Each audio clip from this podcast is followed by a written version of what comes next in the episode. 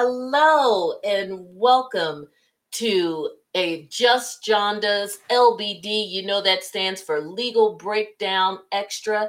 And we are going to get into Bravo's Jen Shah's arrest and update. We also have a special guest that should be calling in if she figures it out. Uh, that is Stephanie Rogers. Stephanie, uh, it, I used to work with Stephanie. She dealt with uh, bonds and and all of those things in the court system. So I will be bringing her on for part of this discussion as well. So Stephanie, are you there? I am here. Awesome, awesome. So I am glad to have you on because this thing has just gotten so juicy. So I want to catch everybody up from where we were because there's so many details that have come out or I've been able to research from other sources that we just didn't have the first night. Uh, not that we didn't get into some good stuff, because of course, just trying to get through the weeds of the indictment and the shock of it all. I mean, are are you still as blown away as I am, Stephanie, about the fact that she even went on television knowing that all of this was coming down the pike?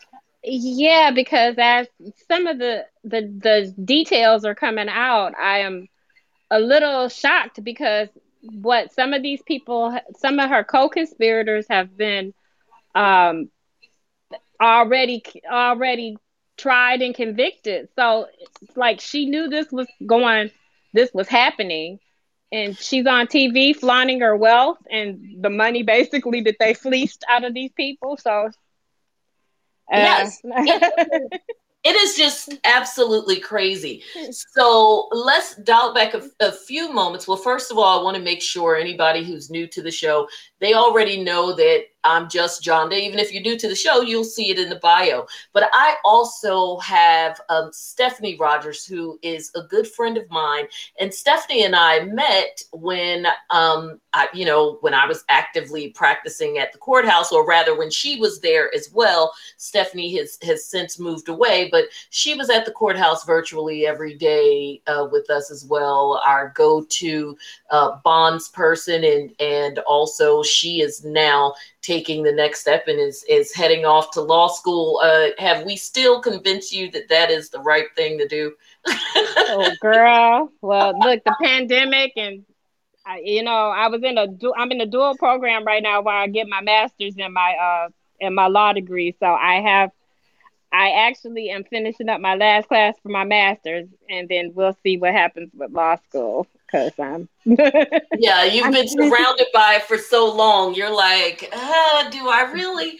But so anyway, I knew that Stephanie was going to be a great person to get into this because we're still at the very beginning where um, so many of those pieces come together because we're going to be talking about the arraignment and bond process in a moment. So, just to catch you up, because Stephanie touched on something that, uh, from what I'm seeing out there, a lot of people don't know. There are people probably and, and understandably so based on the reading of the indictment um, don't realize that Jen is not, Jen and Stuart are not the first dominoes to fall in this. They are more like the last. the last dominoes to fall. I mean, there may be some other folks, and who knows? Um, there could there's there's always the possibility that there's an even larger conspiracy going on because God only knows, you know, Jen certainly doesn't come off as the brightest bulb in the box, given, if for no other reason, the fact that she went on television. And and I know that some may deem this unfair because he hasn't been charged, but I'm going to include her husband in this too because it, this isn't just some big dumb jock that's been uh, not that all jocks are dumb, but you know what I mean. That's been just loafing around coaching football for the last umpteen years. Not so at all. As I may have mentioned to you all the other night, this man is a lawyer himself and actively practiced for a number of years before you know having what was probably a midlife crisis and deciding that he wanted to focus solely on football which as a side note i can't imagine that that didn't affect their marriage as well because it affected their income. He didn't just wake up one day and become a part of the coaching staff of um, of Utah. He had to work work his way up to that, and he's a part of the coaching staff. He's not the head coach, so you know he may do okay and better than most.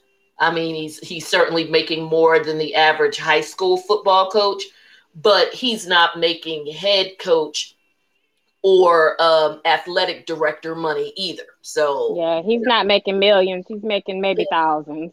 exactly. Now uh, he may be knocking on the six figures, but if he is, he's just barely in them because again, he's mm-hmm. part of the coaching staff, not yeah. the head coach, and he's also not coming into this with the cachet of having been like some kind of you know all star pro football player that was heavily recruited and begged to come to a school. You know what I mean? He's not um what's our homeboy's name that is a coach of Michigan, Juwan Howard. Juwan, he's not Juwan. Yeah, no, no, no, no, no, not e- not even close. And and congratulations, congratulations to Juwan by the year by the way, because didn't he get coach of the year? He did. He got coach of the year. Yep. yeah. Did. So, and of course, Stephanie would know that because she is in Detroit. Yes. Yeah. So, see, I was I was trying to shout you out there. You know, you know, state.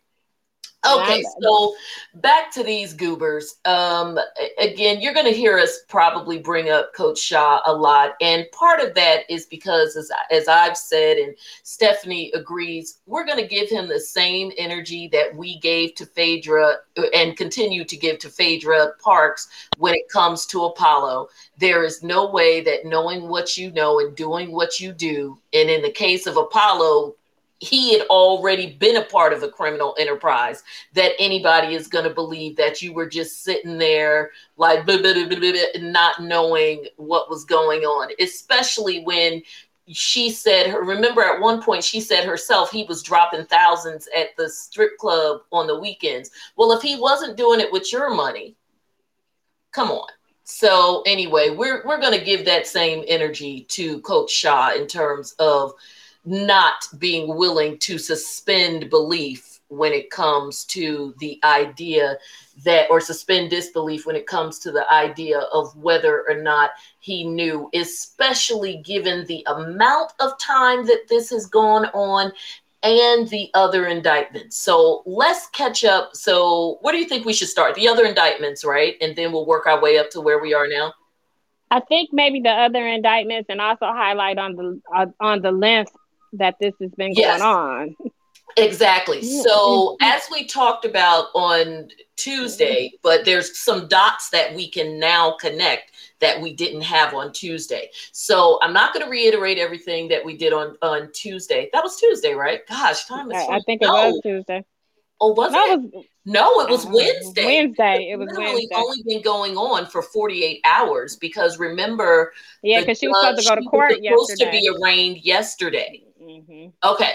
All right. So, gosh, it, it is so, so much has come out and has been going on. So, we're trying to, you know, keep up and get you this information in a timely fashion. And I still have to come on and give the rest of the week update on the Derek Chauvin trial, which is obviously much more important. But um, you know, just trying to keep current with everything and this just moving so fast. Okay, so to catch you up on where we are, we know that Jen Shah and her assistant, because we're going to lump them together, they're even together on the indictment, were charged um, in an unsealed indictment uh, on Wednesday, because the indictment was unsealed, it came out, everything, with money laundering and um, wire fraud wire fraud, telemarketing fraud, however you want to put it. It all falls under the umbrella of wire fraud. And as I also explained, under the wire fraud piece, the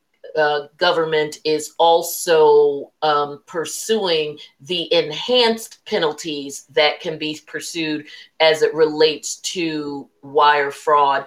Because if the victims, if it was more than 10 victims and they fall into the category that under the law is considered vulnerable, which is 55 and over. And usually it's just a minor, but in this particular case, um, what's defined as vulnerable is 10 years and younger, which I think is odd because under 18, you can't legally sign a contract. So to me, 17 and under would be considered vulnerable for these yeah. purposes. But based on the law, 55 and over, and it it seemed it's pretty clear from the reading and just the type of scheme that went on that they very much targeted uh, the 55 and older.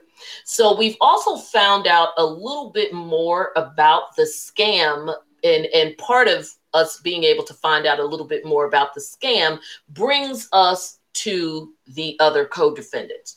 So the scam, in a less convoluted way than we were on Wednesday, was essentially this the individuals in play, and everybody has their job to do. So there was uh, there were several layers to this. The the crust of the scam was a business telemarketing scam where essentially they would contact, let's say, Stephanie they would contact Stephanie or the individuals whose job was to do that. That wasn't, well, it looks like Jen and Stu had a piece of that, but that wasn't their main piece of, of this. But anyway, whomever was in charge of that layer, they would contact individuals based on a list that was generated. And the list generators are apparently Jen and Stu. So they would contact Stephanie. She's next name on the list and talk her into just like any telemarketer, talk her into buying into a business plan whereby she could have her own business. It was supposed to be some kind of online business. I, if I had to guess, it was probably some type of um, online retail. And there's so much of that going on that it's probably pretty easy to uh, talk certain people into that. Like you know we'll uh, provide you with the lists and the products and all of that kind of stuff. Don't, don't you think steph? This, this yeah yeah, yeah, I mean, because there's a lot of that going on out there where people aren't really pressuring you; they're just kind of offering it to you on the internet. You can buy these goods they, services. Yeah, they try to make it, especially with the older people. They try to make them um, re- make the thing attractive like they really it's something that they really just have to have you know? Well exactly. And mm-hmm. the reality of it is that so many of our older people it, it's not just that they are vulnerable because i hate this idea especially when you're talking about 55 and older because you know some of us it ain't that far away. Uh, I, yeah i'm knocking on that door. Okay? The vulnerability is not about the fact that they're it's not about their age. So you young folks is not that you're older and you're automatically feed out. No, it is really more so about what has happened in this country as it relates to older people and where they fall in the on the scale of the have and have nots and given that they're older and their social security may be low, their pension may have run out.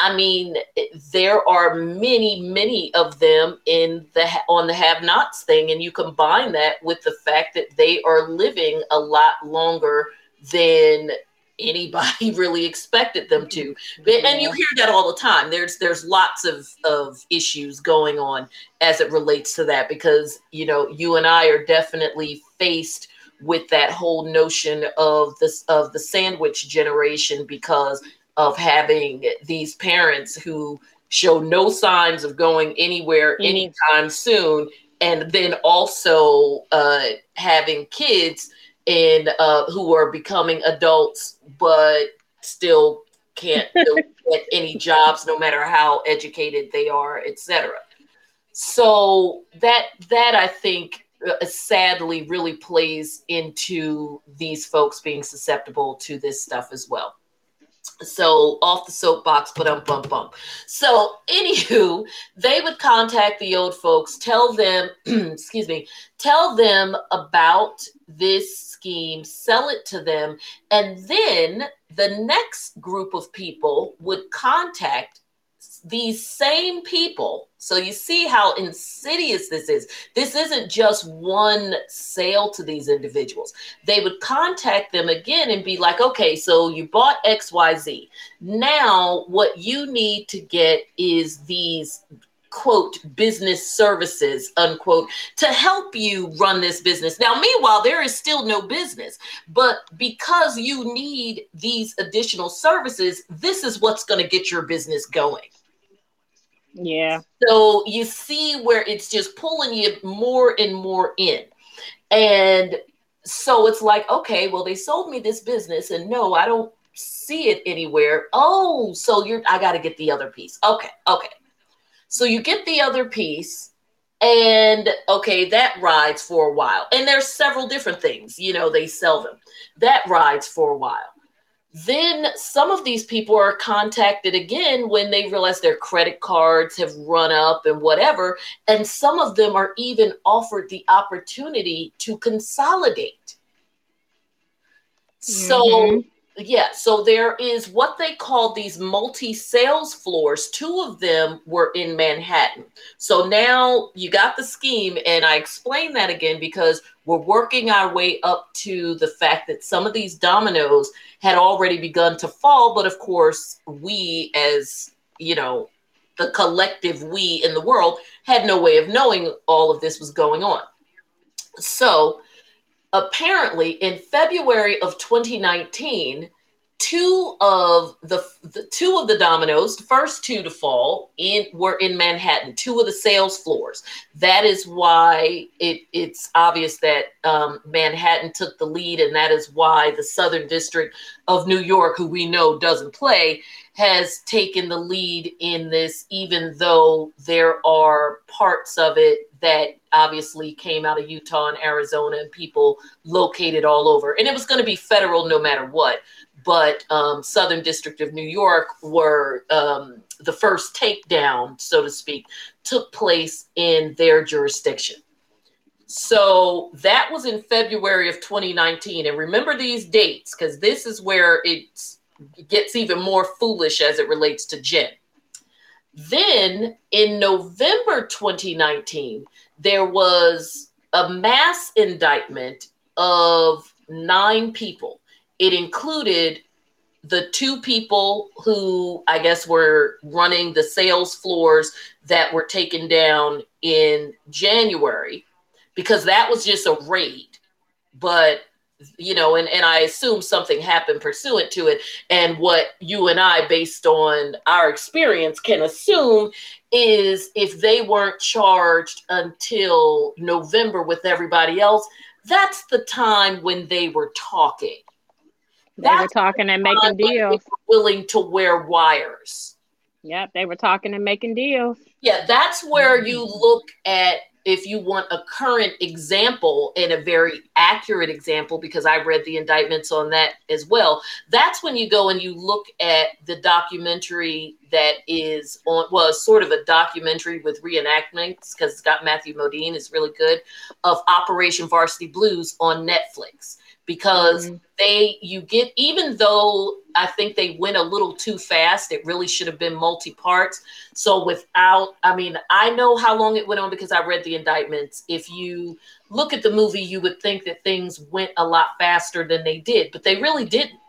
They, the FBI, um, made their first contact with Rick Singer in like February of or March, the a whole year before this whole thing blew up as far as we, the public, knowing about it. Mm-hmm. And then they uh, so of course he agreed to cooperate immediately i mean it's he he folded like like a chair immediately and then mm-hmm. his second in command was essentially brought into the fbi fold within a few months of that and by the fall they were all calling the folks. So of course in the movie because they they you know had to speed it up and dramatize it in the movie it makes it look like rick was just randomly cold calling people getting them to talk about what he did for them.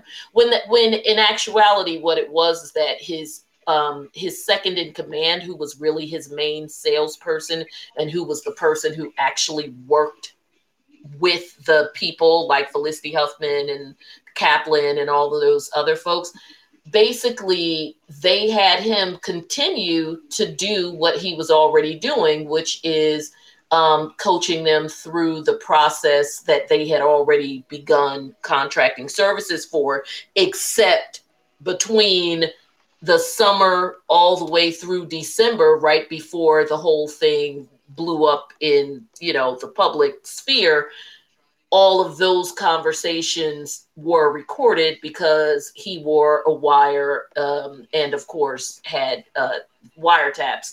He agreed to his phone being tapped so that he could talk to those individuals. Excuse me. I would suspect that given the fact that there was a raid in January, I mean, in February, and those two people were indicted along with the other seven in November we can kind of not have to be there but know what what went on. So um mm-hmm. so that was in november of 2019 now this is where i'm going to bring luke Jen Shah in a little bit and then we'll you know and of course jump ahead. When you look at her indictment and in two of the indictments, the one that related to um, the money laundering, of course, that one went all the way from 2011 when this stu- when this stuff started until I think did they say 2020 or 2021, whatever, but until recently. Whereas, interestingly enough, the wire um, the wire fraud piece, the one where they were providing the names and providing the list, if you look at the indictment, that the dates on that is different. It goes from 2011 to November 2019. Well, what happened in November 2019? Those other people got indicted. So it ties in perfectly to not only the the stoppage of the it, it ties in perfectly to the um, the stoppage of her providing lists because those people have been indicted, so they could no longer participate. But it also during in in 2019 the real housewives of salt lake city was being filmed so in addition to the indictment you can't how would you not know if you're involved as as a co-conspirator that part of you all's group got raided in February of 2019 and you go on and film a reality show that runs through the winter of 2019 into a portion in, in, of the following winter because they had to um, uh, they changed production companies. So it's not even just a matter of her participating in all of this when she knew that she was committing illegal acts. There, there's a whole other pathology that goes on with that. She also knew that the dominoes were falling, or should have known that the dominoes were falling. And based on putting those indictments side by side, she certainly knew by November 2019. Now, what what are your thoughts on that? Because that alone is like what? Well, I, I, to me, I kind of feel like her known because she had to have known the, yeah. the enterprise was falling apart. So why put a highlight on your lifestyle? Um, Oh my gosh! I, I do sound effects. I'm gonna have to give you some applause for that one. Yes. yeah. Why would you? I mean, we we saw how this goes. Oh hey, I got sound effects. Yes, hey. you you fancy girl, you fancy. but, but, no, it it's it is absolutely crazy. Like you, it, it, it is, and remember, not only because we got to remember who Jen Shah is as a character on this show. Not only were you on the show, but made sure that you were the center of attention of the show. Made sure that this show is literally synonymous with you that is not to take away from the fact because you and I of course are watchers of the show that that's not to take away from the fact that we we loved Heather although we both agreed that you know we was giving her the side eye after the reunion.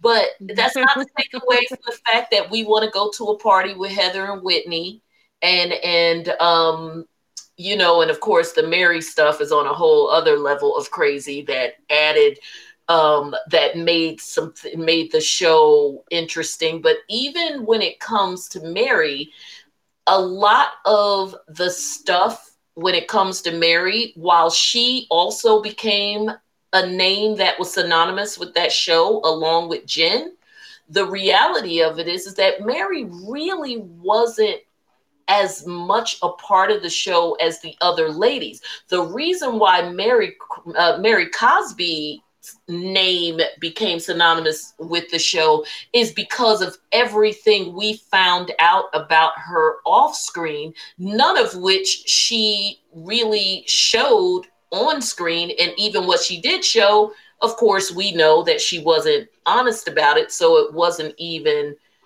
a true portrayal of what we really wanted to see. So again, no shade to the other women but would there even be a season two if Jen Shah didn't do the Jen Shah show for the purposes of this, uh, for the purposes of the Real Housewives of Salt Lake City?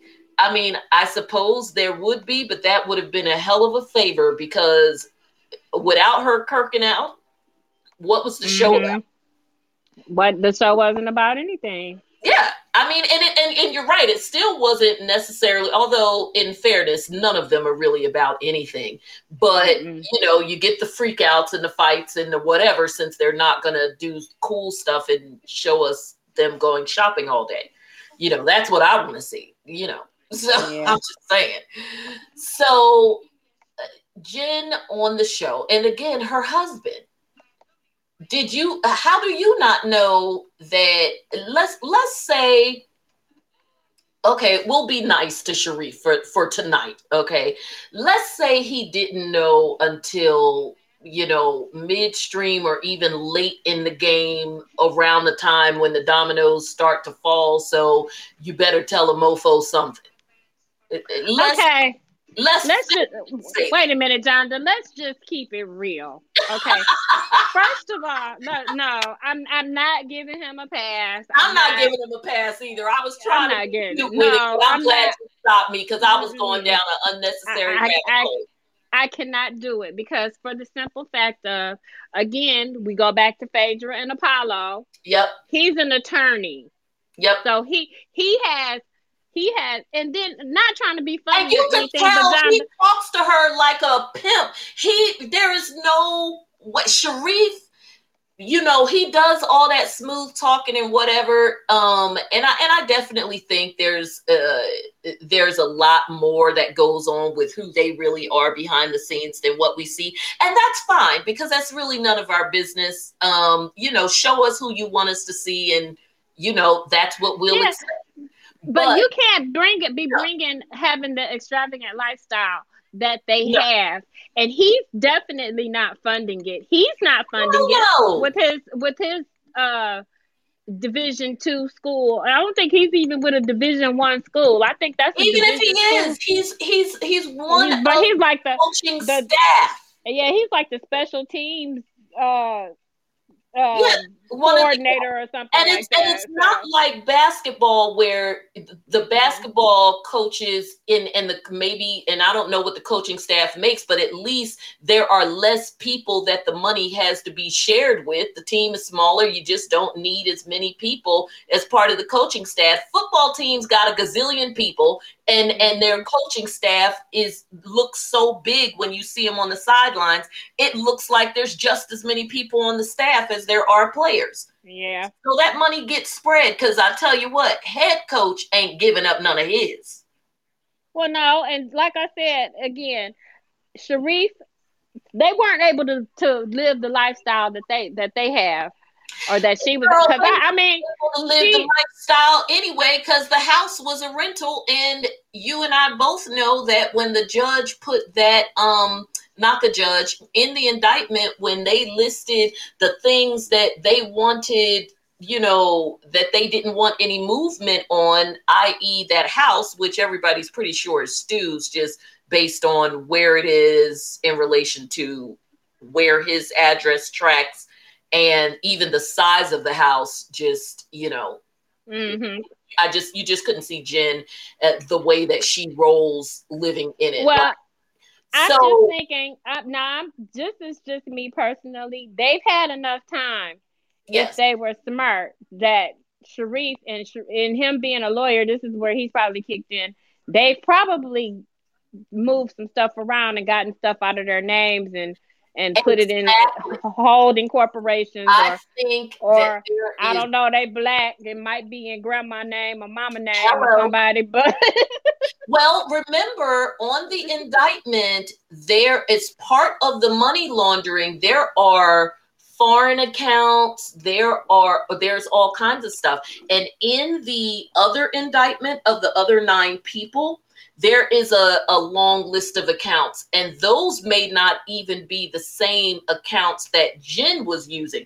Those accounts listed in the indictment from 2019 are probably accounts that were specifically related to those individuals and the role that those individuals were playing because no matter what level you were involved in this, whether you were Jen and Stuart generating and share and selling the list, or whether you were um, pe- uh, the people calling the individuals on the list or whatever. Each layer had money come uh, money that needed to flow in and out in varying amounts depending on what their role, I guess, was in the situation. So, given uh, given that part, um, everybody probably had their own accounts associated with their with whatever their role was because all of the money was going to need to be cleaned no matter what yeah that's true so yeah so hi wayne. I'm not sure if you're still in here but if you are hey. And i did not get to uh, say earlier to uam 2px hello if you're still here. So um at any rate the so i'm thinking now that you said that maybe the fact that they did not that they were renting and at least you know, if you want to go by the indictment, and we mm-hmm. know it's covered the you know cover all the bases and home homeland security was involved in this this was homeland security fbi and nypd so given that i'm thinking that the fact that they didn't own a home maybe or or that there doesn't seem to be one found, found. that they, mm-hmm. let's, call it that um, I think that there's more game behind this. I'm thinking, well, I, I will give it two theories. One, and I, I don't because we know that more than one thing can be true at the same time.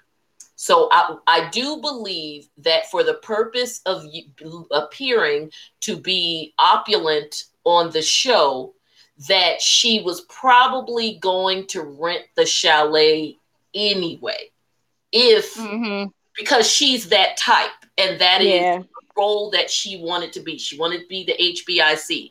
So, based on all of the other ladies' homes, because I mean, they showed Mary's, but Mary's is weird and the weird furniture and the messy bedroom. So, based on Mary is weird. Well, exactly. But based on what we saw the other women's homes, I mean, Meredith's looked like it might have been nice, but it was like just all white and a lot of straight lines. It was very dry, just like Meredith.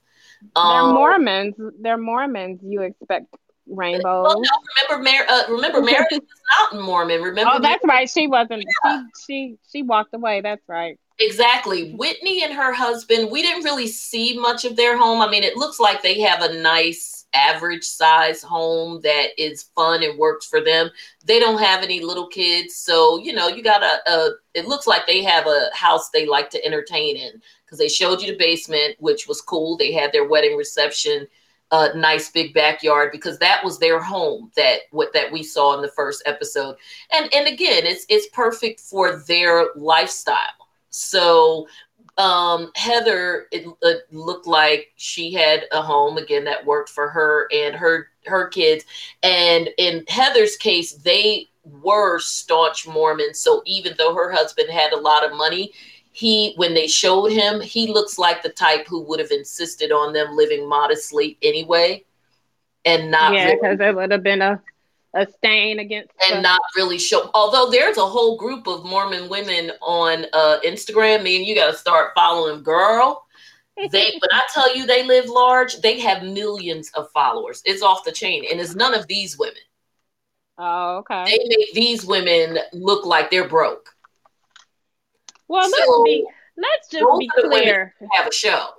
Let's just be clear though. Most women who really have um some something going or you know some decorum or anything about themselves. Most of them don't get on the real housewives show. I i remember i you know i had heard some some you know i i have a, a relative that's um, pretty prominent in the community here in the area and they were pitching a real housewives of detroit.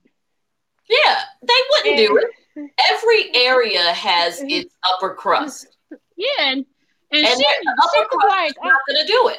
Yeah, she was like, "Oh hell no!" well, exactly. That is why the Real Housewives of DC failed because true DC insiders would never, never have gotten never go on a show like mm-hmm. this. Even um, in Northern Virginia, those uh, folks over there, McLean and all, they're not going on this show. Mm-mm. Um, and and again, a lot of them are DC insiders are connected in some way. You are going to get what you get: perpetrators and athletes' wives. Well, now, look how they look how they laughed at that. Um, look how they laughed and talked about that Salahi lady. Exactly. Exactly. Perpetrators. Um, mm-hmm. New Jersey is different because again, and again, you look at the class of people that they got. So, because I'm from Jersey, again, New Jersey's got lots of money. And those mm-hmm. people did have money, new money, and low class. Yeah. I mean, Dina's ex husband is under federal indictment now for screwing around with the mafia. Um, yeah.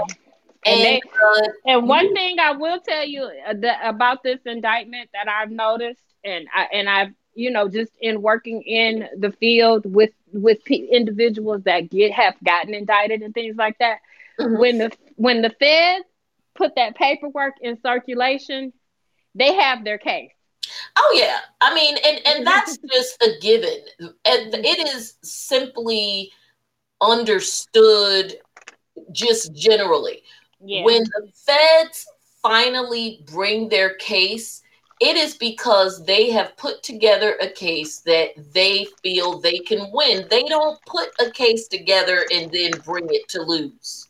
No, they have they have all of their ducks in a row. Like I said the other night, they you you are talking about having the full resources of the United States federal government and potentially any ancillary agency that they need to bring in to deal with this. Because again, just like with this case, you got Homeland Security wrapped up in this thing. I, it just it's still it's amazing and it's still boggles, you know? Well it still is amazing and it still boggles my mind that she actually got on national TV. Like I I it, I you knew this was going on with the husband who is an attorney, whether he's practicing or not. Bruh, you know, and there was a period of time where you did practice, and from and what I understand, rather successfully. Well, then, and then I'm thinking, well, what was going through you guys' heads? I mean, I just like I don't. And it can't I, be just about the money. We know it's not about the money. Following pop culture as I do and reporting on it for many years, um, we know several things in, in any first season of a show, especially a reality show, and and of course other housewives have talked about it. This is the this is little money. This is that that is not yeah, they're, money. They're That's lucky if they make fifty thousand dollars a um. Oh, they're not getting fifty thousand dollars an episode. They might get fifty thousand for the season. That's what I'm saying. They yeah. they were they were lucky if they made fifty thousand dollars for the whole thing. Exactly. Your first season is literally all about just trying to bring it so that you get that second season renewal, and that is when you go in to negotiate. That is why you um, try not to get locked into a multi-year deal and of course it's a catch 22 because you want to get on the show and you don't want to make waves. But on the flip side, you also want the ability to negotiate if the show is successful. Um, it, you know, and, and who knows whether or not Andy did lock them into a multi year deal. The only reason why they may have gotten lucky. Um, with not getting locked into a multi-year deal until they, uh, you know, until uh, Bravo saw the show was going to take off was two. It was actually two things. One, none of the housewives or shows are doing well generally because they're old. I mean, mm-hmm. we're talking literally 15 years since the Real Housewives of OC started. So the shows are dated. Even the most successful in the franchise, Atlanta um it, you know it, and it has nothing to do with any one character. The show is just old. Regular network shows no matter who writes them and whatever do not last this long. For every Grey's Anatomy and Law and Order there are 50 million others that barely even made it to syndication and many that didn't because you know yeah. syndication is five seasons so that's still a lot unless it gets picked up by like BET or something. I've definitely seen them um, grab a show that didn't quite make it uh, that many seasons. Um, and of course, Netflix, the streaming services have given some of these shows a some second life again. Well, yeah, exactly. Because I know that the Carmichaels you can see on some of on one of the streaming services, and that show I think only did what three seasons? Maybe? Three seasons, I think. Yeah. Damn, I still love that show. Like literally, yeah. I would watch that show if they started redoing it tomorrow, and literally, I don't even care where they pick up from because it was just so damn good.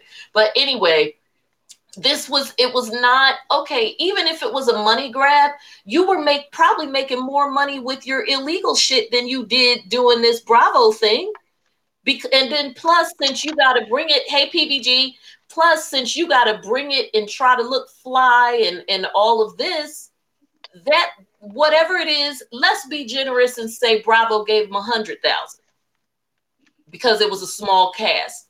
You knocked that out with a couple of shopping trips and a couple of handbags.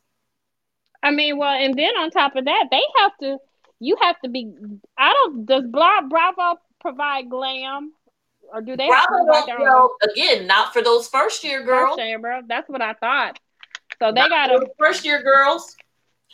And and remember jen tried it with the whole um when with the whole thing just like when Erika Jayne said it takes all this money to maintain her glam monthly. Apparently mm-hmm. jen said some crap like that too and it's just like, girl, well, first of all, while I do agree, it, with the exception for the reunion, she and Whitney were at least my best dressed during the season. The reunion, as far as I'm concerned, was a wreck for everybody. So just, you know, whatever. Yeah, they all um, just need to go start yeah, all that, over again. Was, yeah, that was just a nightmare.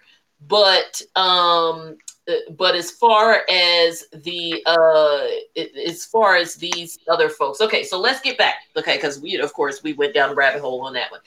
Okay so now shifting forward so we know that the dominoes were not just began to fall but they were exploding in 2019 now just based on what you and i just talked about especially with the feds uh, with the fed situation we know that if those that those folks were indicted in November 2019 and this chick and Stu were not indicted until well 2 days ago. We're talking March 2021 then that is another uh, freaking damn near year and a half. We're talking pretty much almost another 18 months, a, couple of months shy of, uh, of a year and a half before they come and get them? And are we supposed to believe that nobody talked?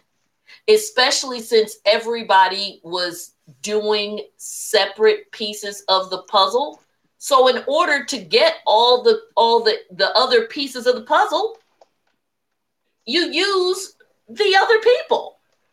Somebody had to have I mean somebody's acting funny or not doing things normally or something. Well, nobody so, is doing anything normally, and that's what I'm saying. What we're saying, because remember, we're not talking about the situation with Operation Varsity Blues, where the feds did not bring any, uh, didn't indict um, Rick Singer and I forget the other guy's name, but his second in command, who was like his main sales guy. The uh-huh. feds didn't indict them right away because they were wearing wiretaps and uh, they were wearing wires and stuff and, and letting their phones be tapped. And of course, if they had gotten indicted, then that would be a clue to the people to stop working with them.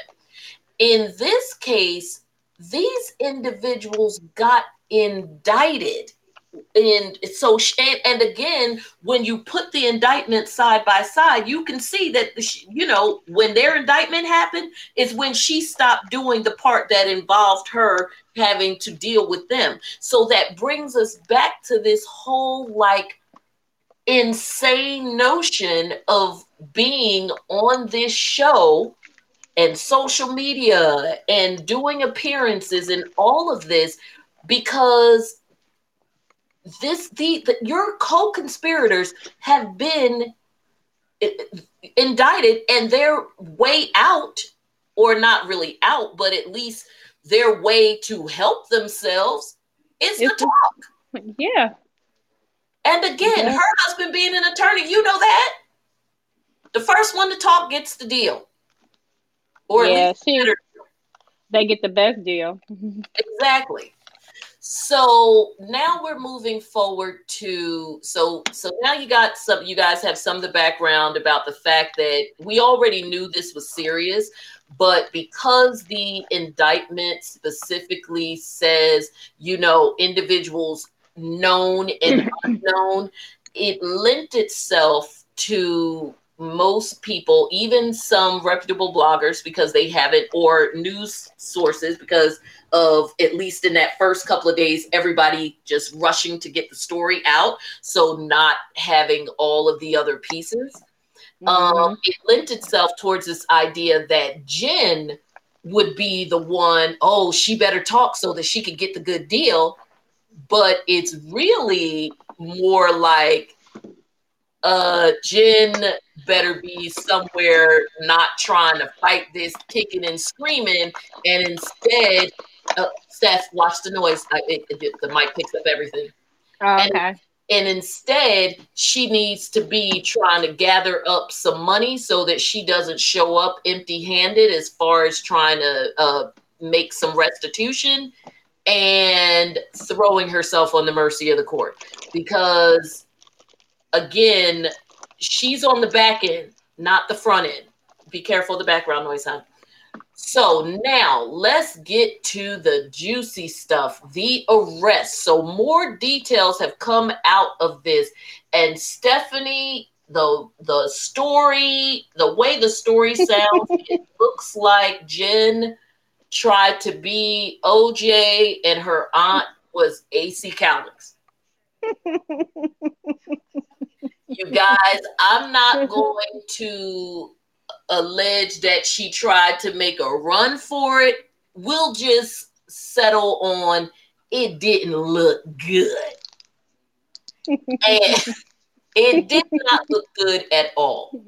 So apparently, what happened, and I think I talked about this on Tuesday. We, all, I mean Wednesday. We all know that Jen was in. Um, she was in the midst of filming. Uh, they have actually been filming uh, for like two and a half weeks, and apparently, like so into it, or or maybe because nobody can really do international travel, so they're doing since the cast trips are domestic they're doing them a little earlier in the season although as we know a lot of times when because this stuff is cut up by the editors to create a storyline the fact that they were doing their cast trip this early really doesn't necessarily mean a lot because it still could be something that they show us much later in the chronology of episodes. And because they were going to Colorado, they could have been going this early, you know, to maintain the whole um, illusion of winter weather since they are a Salt Lake City show. Yeah, and it could have been a mini trip too. You know, sometimes they they'll get like a mini trip in, and then the the for real trip. Well, so. exactly, especially since mm-hmm. everybody's travel right now mm-hmm. um, is more is is more or less domestic. I think um, you know you see the Real Housewives of New Jersey just kind of pretty much going back and forth to people's beach houses. I'm sure well, New York always goes to the Hamptons no matter what. I don't even, I mean, I think they've been out of the country, but most of the time they're like, you know what? Our houses in the Hamptons are fly enough that we could just do that. So, I don't, but look, now that you think about it, yeah, I think they did go to Paris one time. Uh huh. And and and that would have been then. I think that was way back. Yeah, I just I don't think they. You're right. They just really go to the Hamptons. Yeah, they don't. Re- they don't really even do a lot. Uh uh-uh. uh I mean, not that they don't bring their own flavor in terms of you know their drama and stuff, but yeah, I mean they're probably the ones who really show you like kind of living uh, the lifestyle of women with money in the town that they represent because. Mm-hmm they do spend, uh, which is a good thing because that's what the show is really supposed to be about, not the drama. Um, they do spend a lot of time going out because when you watch the Real Housewives of New York, they represent their city well in the sense that mm-hmm. you actually want to go to the places that they yep. go to. They really do um, a good service in that sense, whether they mean to or not to their city in terms of how they show it off based on the things that they do. Um, yeah, they they find good restaurants to go to. Yeah, they go to the restaurants, they shop. You know, mm-hmm. even if mm-hmm. they have parties, their parties are usually not at their homes. And we know if you, you live in the city, you probably have a smaller. If you live in a condo, that's small as hell in New York. So um, yeah, they they do a nice job of showing the city off. And and again, when they do something where they go away, they go to somebody's uh, beach house in the Hamptons. Yep. Which I guess they figure hell is just as nice as anywhere else. And if we're going to be filming, and it may be a, a, probably a smart move on their part because they're not going out of the country or to a resort or someplace else making asses of themselves in front of the public.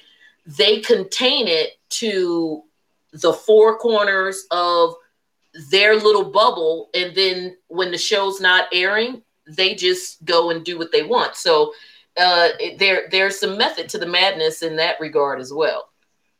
So so at any rate these um so apparently they were indeed filming and she was uh, so what they say we know that she was in glam. We talked about that. She had the picture the whole thing. That's why she had her braids done and all of that and so she was walking out of, um, I, I think, from my understanding, they were literally supposed to leave on their trip at two o'clock that afternoon. Now, um, it's not clear on uh, um, and I haven't been able to really lock down whether or not they went ahead and went, which I think they should have, because then it would have been cool for for them to like be filming their reactions to seeing everything on television because chances are they kind of found out sort of with a combination of producer whispers and seeing it on television and smart producers would have put a TV in front of them and, and recorded their reactions because that's what yeah. I would have done if I was um exactly exact I mean mm-hmm. that that you could get literally entire episodes out of just their reactions. So anyway, Heather and another character were walking out with were walking out with Jen like they I guess they were walking to wherever the rest of the girls were going to meet. And um they actually do get into the van and they said that is where Jen got the phone call at the van, not when she was still in Glam. And Jen tells the people in the van, you know, she tells production, um, I got a call and they think it was from Sharrieff, like, I got to go, there's a family emergency. So that part is true. And the word is that she called her aunt. Her aunt pulls up on the side and picks her up from the production van and her phone gets pinged. And then you know because they're like girl because they had already been to her house. And of course she wasn't there because she's in the middle of doing whatever. So the aunt so she gets pinged and literally she gets picked up on the side of the road with the aunt. Now i've got two questions. Were the bravo cameras there and i.e., did they follow her and the aunt? Or did because that's where things get tricky. Because if they were all in the van with production heading to wherever the ladies were going to do their scene before they leave town, they may or may not have had another group of people to follow her and her aunt. Yeah, um, because I'm thinking too, Jonda, they may have the production may still have not known. Well, no, they no, they. Uh, I'm sure they didn't because if if they were not, even though of course there's a certain point probably during the whole filming process where there's cameras set up in your home in the interest of privacy. If there's no filming going on it, it, as in you, jen being there and having people over and whatever they don't just have the cameras rolling randomly. That would be an invasion of their privacy. So mm-hmm. whatever was going on at the house if jen wasn't there unless you know there was some random going filming going on with Sharrieff, they wouldn't uh that wouldn't have been picked up because Jen was was not there and at least based on this story and again this is all alleged based on this story she never even made it back home the FBI went to her house and or mm-hmm. whatever FBI, Homeland Security, whoever arrested her, went to her house and she wasn't there. We'll just say the feds. So um, now, of course, it, there is certainly the possibility, and uh, I'm sure Bravo is salivating over what they have if they had an additional vehicle that just happened to be following the truck with them in it, which hopefully they did so that when Jen goes on this emergency with her aunt, someone was following them as well. Um, because of course that is reality. If they have, if you have um, a housewife, if you're doing a reality show and we're about to go on a trip, and one of us gets a phone call that there's a family emergency, then as the production company, I expect to be filming that as well because that is reality. Now, yeah, that's a-, camera crew prepared to follow you in that moment. That's fine, but wherever you end up, whether it's at the hospital or at your house, I I'm coming there. I'm coming there later. I'm coming exactly. there later. So that is the big question um, that several sources that I followed up with, everybody seems to have is whether or not Bravo cameras picked up that additional piece. The thought is that they potentially did if the story is getting out. Well, either, listen, either that or that, all going in the same direction. Well, listen, let's let's just be clear about one thing, no, John. Then you you will probably agree with me with this. Andy's been doing this for a long time. Hell yeah! And those producers have those producers have been do, probably have been with them for as long. Well, the interesting thing is this is a different the a, different production company, even though they, you know, of course, have the contract with Bravo. But mm-hmm. given the great footage that they did catch this season um, of them and, and the, the, the stuff that went on, the birthday party, because remember they had that other footage so that they could clown old girl with, like you're talking about her twerking, but you did a split. Hello, here's footage. Yeah. Um, so I, I don't think that is a matter of them not wanting to record it. I think it's really a matter of whether or not they had um, whether what? or not they had the additional manpower, camera, extra vehicle, etc to um, to follow her in a different direction, especially given that the you know, our understanding or assumption is that she was told not only, okay, you need to come home, but she was told the FBI has been here or whatever. And that's why she wanted her aunt to take her home as opposed to production or an Uber so that a random uh, person could be pulling out their cell phone to record some crap at her house. Cause even an Uber driver would do that. Be like, oh, yeah. Oh, there's oh yeah, wouldn't you? There's some feds at the house. Let me catch this. Uh, catch this on my cell phone. I don't know who she is or what's going on, but something jumping off.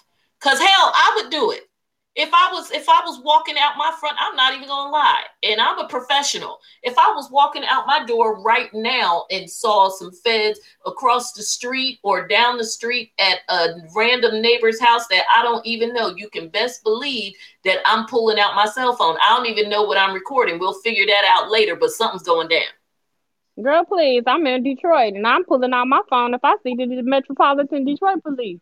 Uh, well, hello. hello now if it's something local and whatever then i might be inclined to make sure that they don't need my assistance as an attorney mm-hmm. because mm-hmm. i do take that seriously there's been times where i saw something on the side of the road and i have circled around and come around just to make sure that things look like they were wrapping up neat yeah just in case I needed to stop and let the officers and show the officers my bar card and be like, um, young man or young woman, do you need any assistance? Um, you know, how is this situation going and, and what have you? But um, and I mean the person who's being stopped, of course, you know that, but I'm saying it for the yeah. Um, so anyway, that part is if that was recorded, you want to talk about television gold. Oh my God. Now, I am sure based on the photos that we have already seen that Bravo cameras were definitely, well, we say Bravo, but production company cameras were definitely on hand for when she was taken to the courthouse and all of that because there's actual professional photos of that that we saw on, you know, and I posted them on the FNDD page. Yeah. So we know that at that point everybody and their mom knew and you know if they had to break out every land break every land and speed record and kick old ladies in wheelchairs to the side that production is somebody in that production company had better be recording that because if i was the showrunner anybody who didn't at least catch the perp walk in or out if you missed in i understand but if you don't catch her coming out you are fired. like, yep. Oh I, yeah.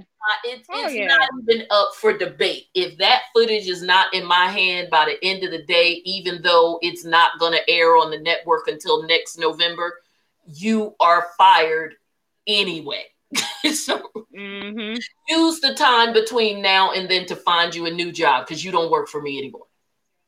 So we know at the very least they got that. Now, interestingly enough, and I know that you've been looking, I looked I, I honest, I can honestly say because I was just resting because I knew we were coming on the air.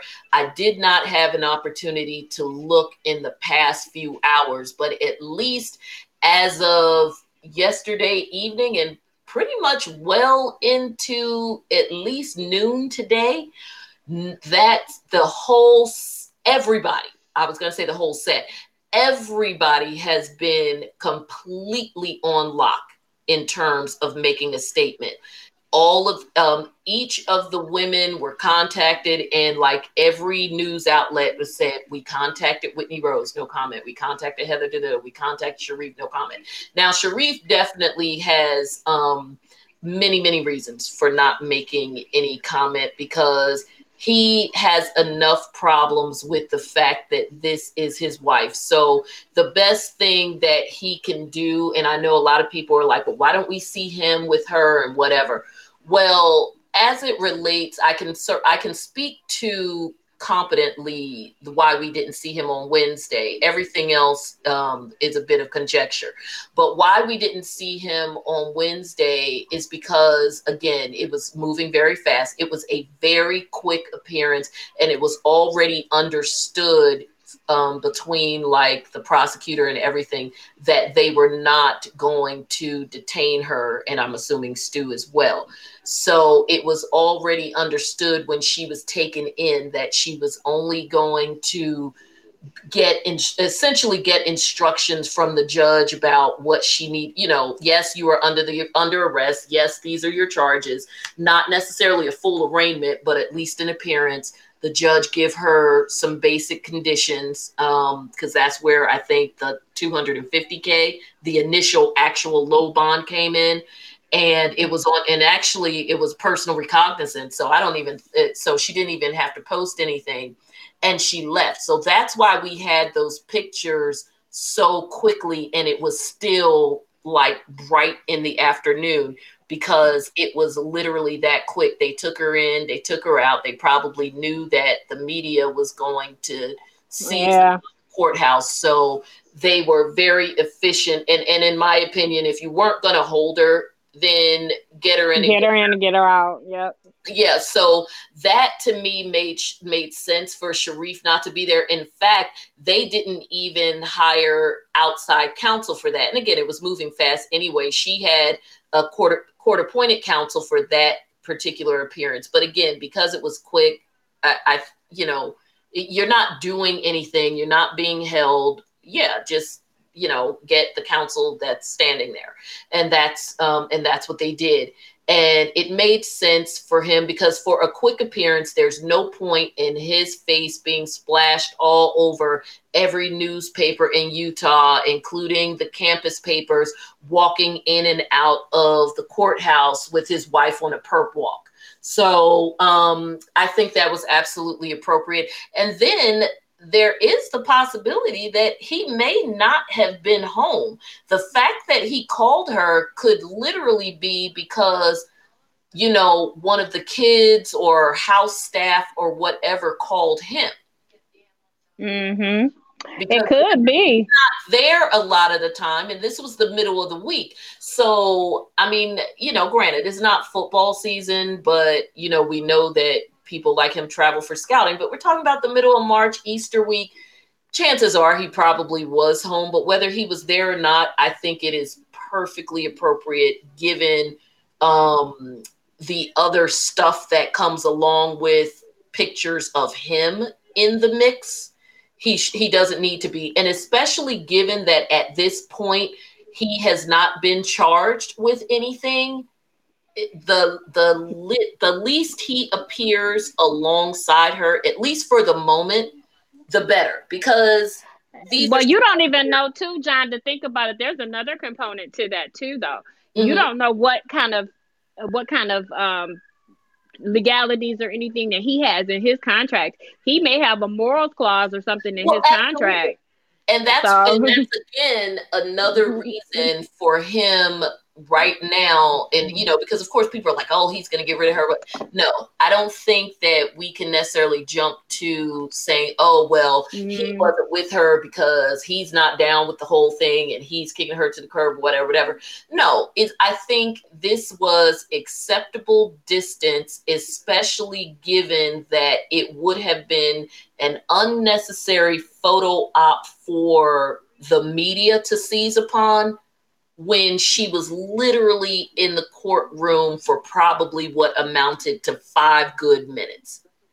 The yeah. time it took to get her there, go through security and whatever extra they needed to go through because of the press to get her in in and out was like 20 times more time than she actually physically stood in front of the I, I wouldn't be real worried about not seeing him at, at this juncture because it's still new. Now, if we're deep in trial, oh and, yeah, yeah, yeah, and he doesn't show, if he we're we're we're going the first day to trial and he doesn't show up, then I might be giving the side eye. Oh, because, absolutely. And, well, there's no doubt. I mean, mm-hmm. if if I decide to go to trial, or even if I'm pleading guilty, you better be standing there like Effie was with Marion.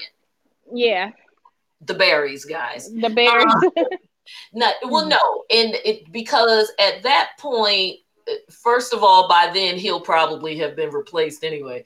But at, that, at that point, if we're if if I am with you, I am with you, and even whether the marriage lasts or not, you do that because that's the mother of your children.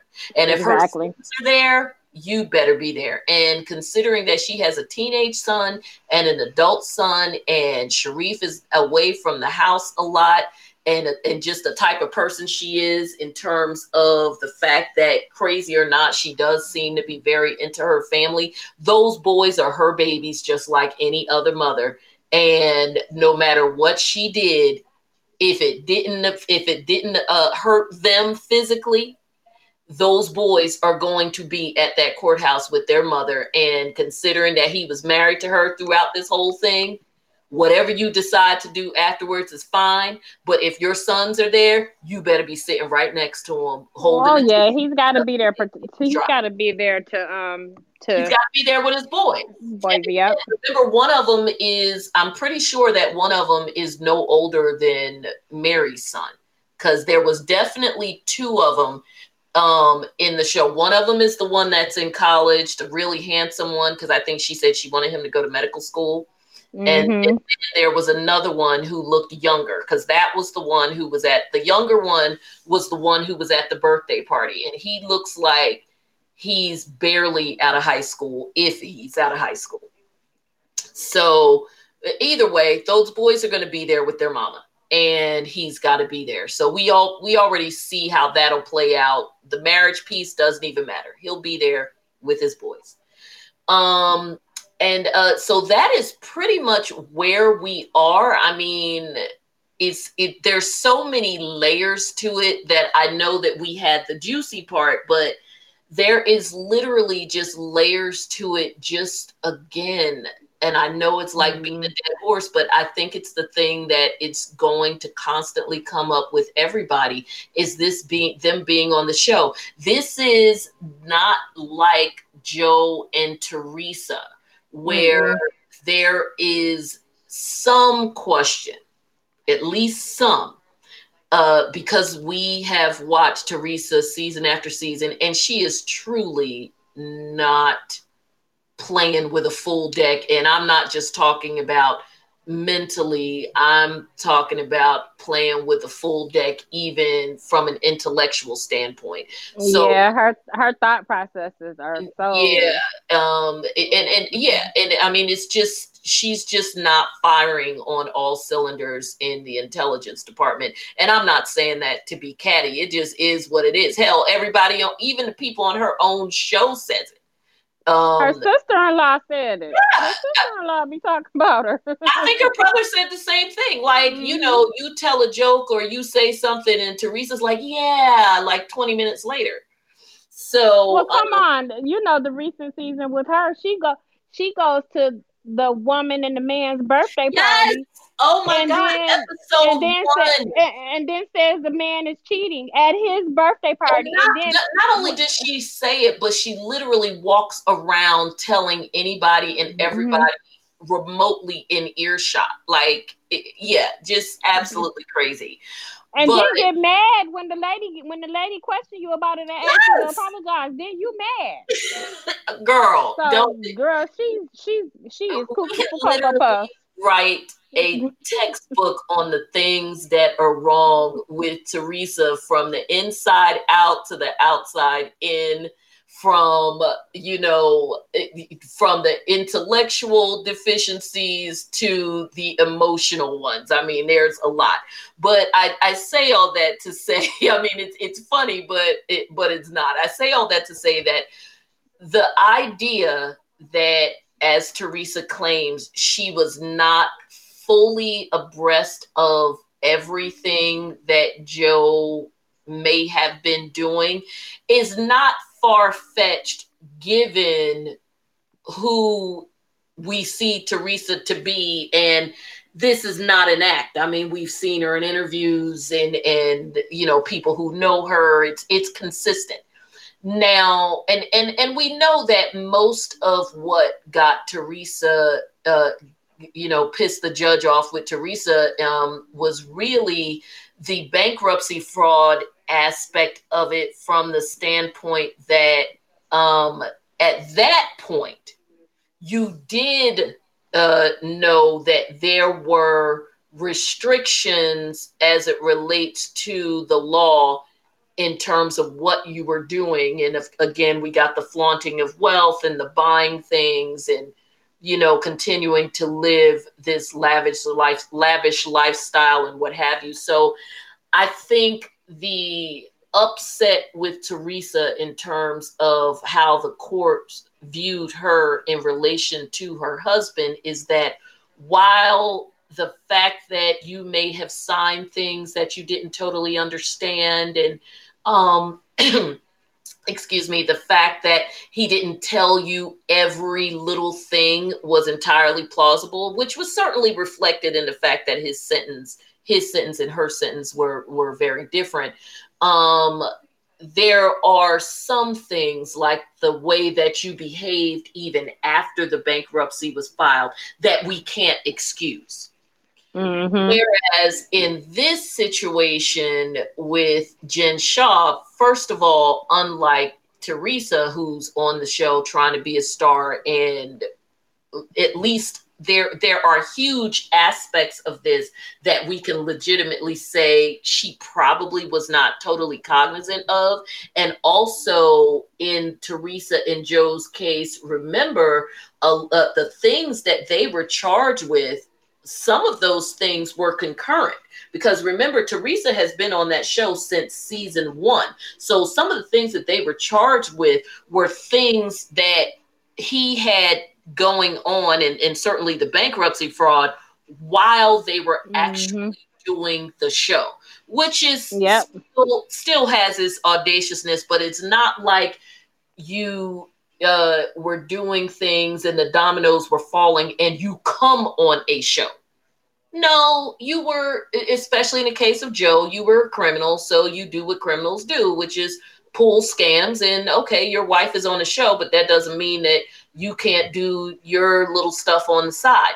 And and that's the same thing with Apollo. I mean, when he, mm-hmm. he had just gotten out of jail when Phaedra came on the show, so the stuff that he went to jail for again, he did while they were there. And you know, but again, with him, same thing with Juicy Joe. He was already a criminal.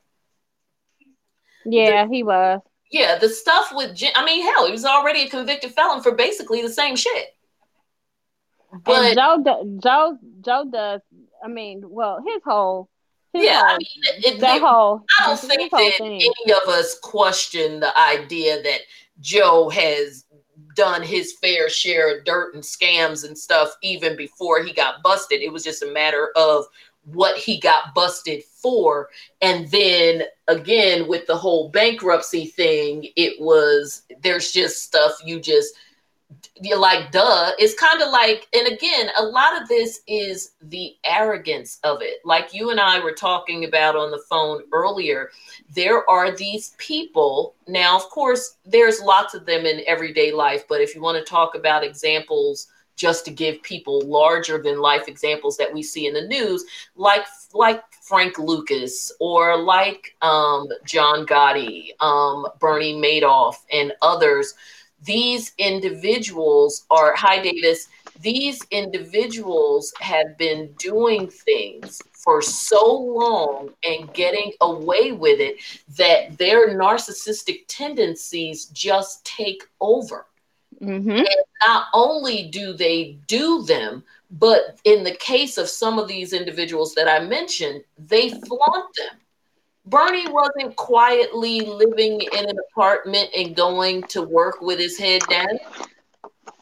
No, nope, he was. You know, and and John Gotti was like he he relished in the idea that people called him Teflon John. He thought it was cute, or Teflon Don. He thought yeah, he, Frank yeah, Lucas. He did. I mean, he he practically laughed in the police officers' faces and threw parties for rappers and whatever. Like this is when uh, I don't know what you're clicking over there, but be careful. I can hear it. Oh, okay. All yeah, right. these mics pick up everything. Every, I see.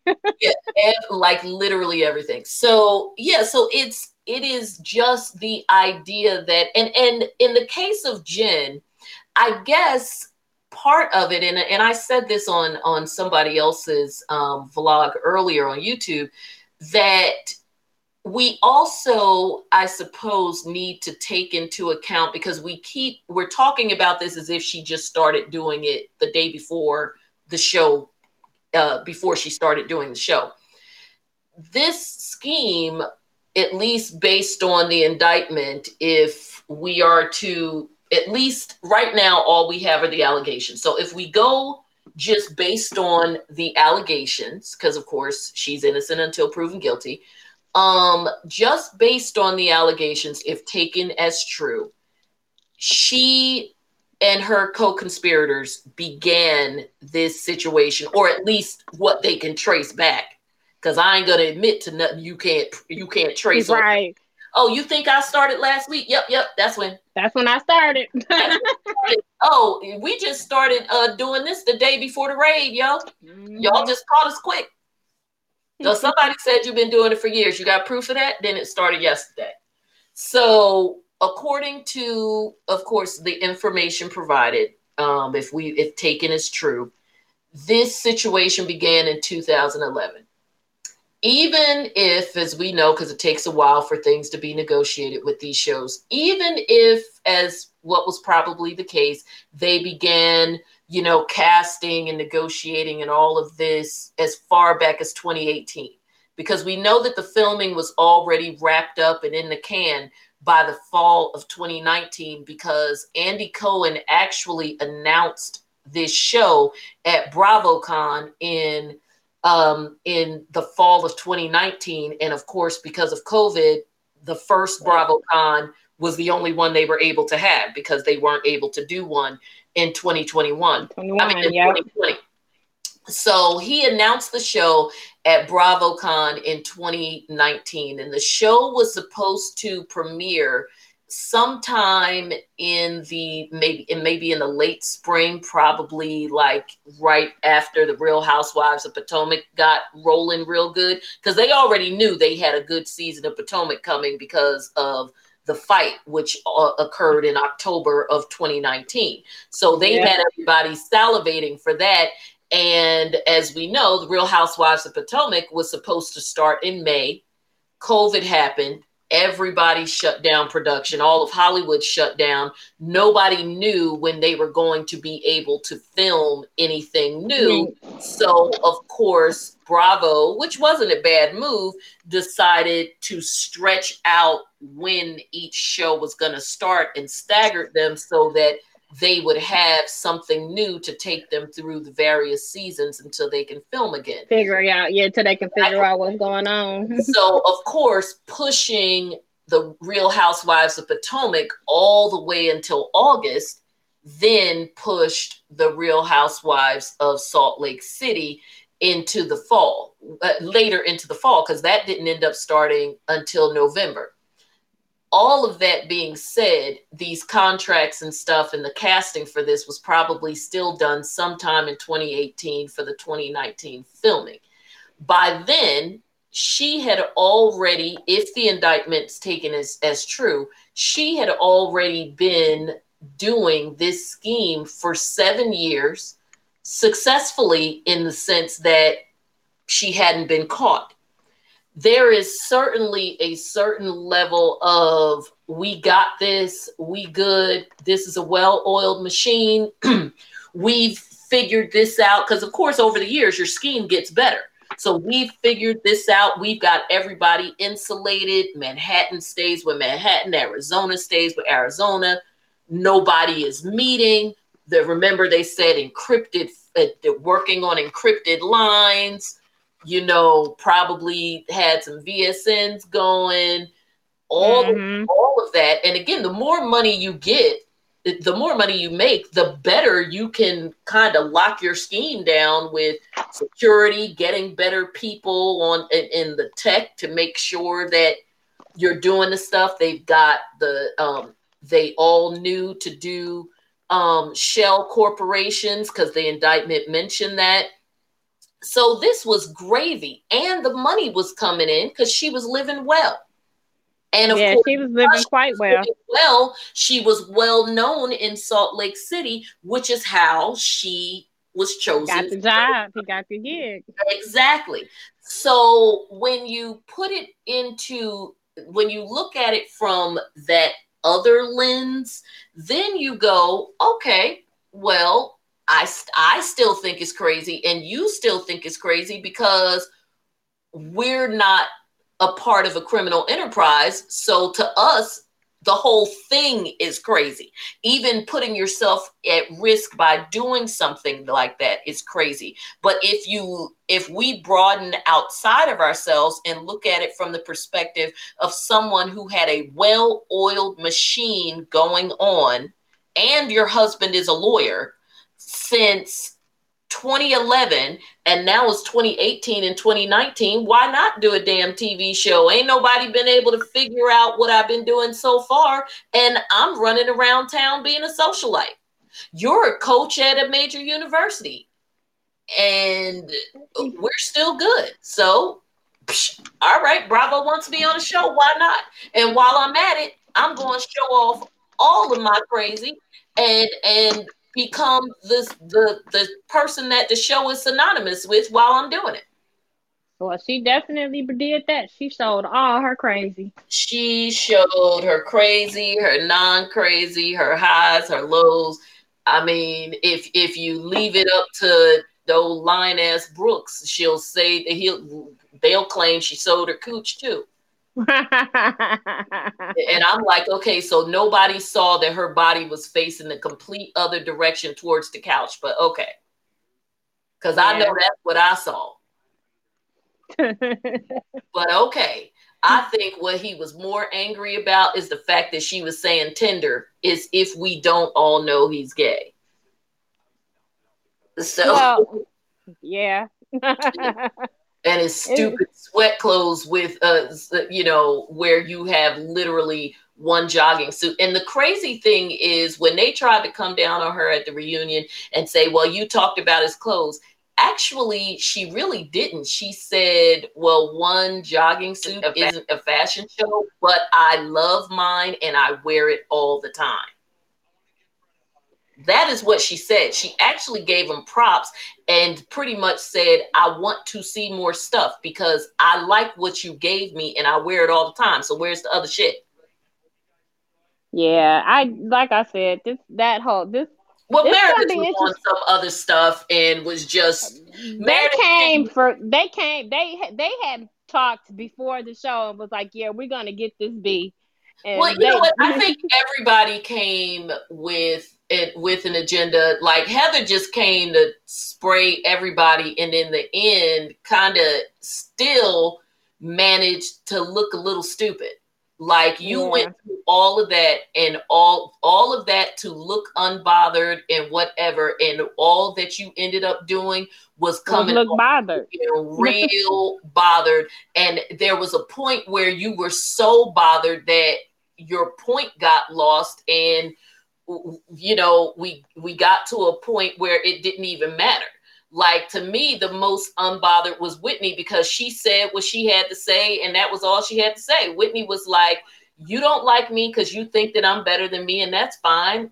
I i don't like you either anyway and i'm just to sit here and look cute and mind my business and that's what she did.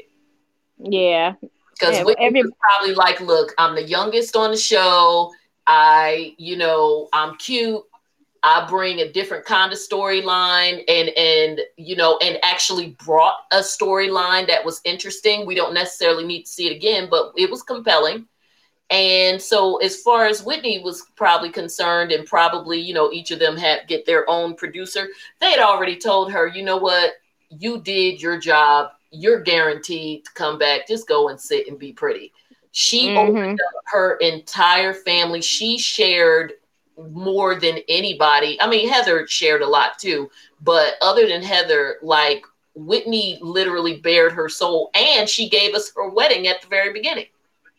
Yeah, I mean, you look at some of those other ones, like even that whole situation with Mary, although they hyped it up, like I just yeah, I mean, she, Mary lied and didn't, you know, didn't really give anything or whatever. So uh-uh. Whitney was in a perfect position because of what she gave during the season. Yeah that her position was secure. As we know with some of these, and it's not just um, this show, but all of them, there's some folks that get all the way to the reunion and their position isn't secure and they come in clowning like a fool at the reunion. Now, again, Heather, in my opinion, her position was secure because Heather was a fan favorite. So the fan favorite, your position is always secure. Yeah. Tweeted by Rihanna, your position is secure you're like literally the one true billionaire Mormon. You've got a business, whatever. They know that you're not afraid to go there, like when the whole goofy scene with the black dude, allowing everybody to believe she slept with him, which you know she probably didn't, or whatever. So again, you did your job, and on top of that, became a fan favorite. So you were mm-hmm. good. If anybody walked into that reunion that should have been nervous if they cared about uh, maintaining their position, it should have been Meredith the other Meredith, and Mary. Yeah. Because Mary's stuff could be interesting, but she lies about it. So, mm. so I don't think I don't think Mary. I think Mary is gonna. She probably she because she does bring the drama. So I think she's gonna probably make it another year. But I think her husband gonna make her come off of there. Uh, I think so, even though I think she's the one that runs the situation in terms of the marriage part. But I think that because they have stuff that they need to really be concerned about, considering that PI running around that set, she might need to lay low her damn self. Yeah, because that and that their interaction at that reunion was. Oh, it was not good. Yeah, that was like no, but she's not going to divorce him because the, the fortunes are tied to him. She's not going to divorce him, but I'm just saying. See the see oh, yeah, all, no, her, all of her other she stuff. need to come off the show in order mm-hmm. to hold on to the situation. The situation I, yeah. I'm following you. I'm following you because I heard a um I was just messing around one one night and I heard some stuff that they were talking about that it was like a it was I on YouTube or something like that, but they were talking about, you know, she called herself preaching, which I would, girl, I would rather watch, I would rather watch paint dry than hear her because she's she's horrible. She's a horrible and lecturer. She's so uneducated is not yeah. even funny. It is a mess. The interesting thing is, while she's doing all this preaching, I have had at least two people tell me um, that what Mary does well is actually sing. And the one person has actually heard her sing. And Mary has a, a either a brother or a cousin who, at least back in the 90s, was a gospel, like one of those gospel rappers. Mm-hmm. And Mary was one of the backgrounds on there. But anyway, she was Mary would sing. And you know what? That makes sense because a lot of times when you have mothers who sing really well, mm-hmm. a lot of times they're ordered. And that is what Mary's mother they groom her is well, and that's what Mary's mother is known for. Mary's mm-hmm. mother was the minister of music, and that's what that their church choir and everything was known for. And actually, when the church split and Mary's mother started her own church, there's footage of that choir at some event on television that Mary's mother had. So um, that is what she's known for. And if your mom is the minister of music in a black church, uh, you gonna sing even, even if you can't sing you gonna sing yeah but see and you know what that would make sense because i could actually hear that hoarseness of mary. There are singers who sound like that and it's like a really cool gritty kind of sound because that is mm. actually what he told me. He said because I, I was watching the show and i was like you should see this or whatever. He was stationed there in in the area where um in Utah, as a matter of fact, in the 90s, and he was like, I think I know these people. They got a restaurant, and he's like, and the chicken is the bomb chicken. I said, Yes, they talked about the restaurant. And we know they talked about the restaurant because Mary's mother mm-hmm. Yeah, and, right. And the woman you're talking about, this Mary person, he said, I don't know about the whole thing with the husbands or whatever. He said, but what I do know is that my ex used to go to the hair salon where she worked. That's where I was like, okay, you lying.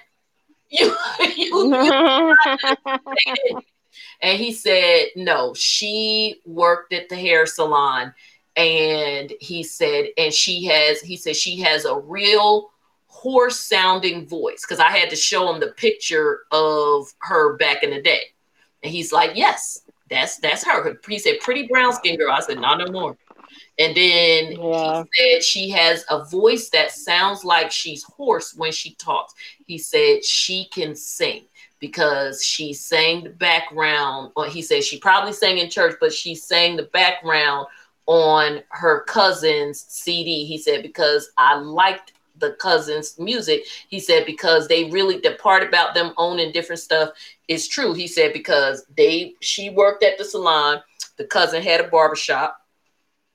Or mm-hmm. you know, mm-hmm. worked at the barbershop with the uncle or whatever. And I remember when the uncle um did an interview on YouTube, of course, telling all of Mary's business um i think he said something about him like working at or um him being in charge of the shop because mary i mean uh, mama mama redmond you know she would have these different things and everybody had a job okay the daughter runs the restaurant with the good chicken and okay y'all gonna be over here at the barbershop y'all gonna be over here at the beauty shop and i'm gonna be over here at this church with my 22 year old husband that i married mm-hmm.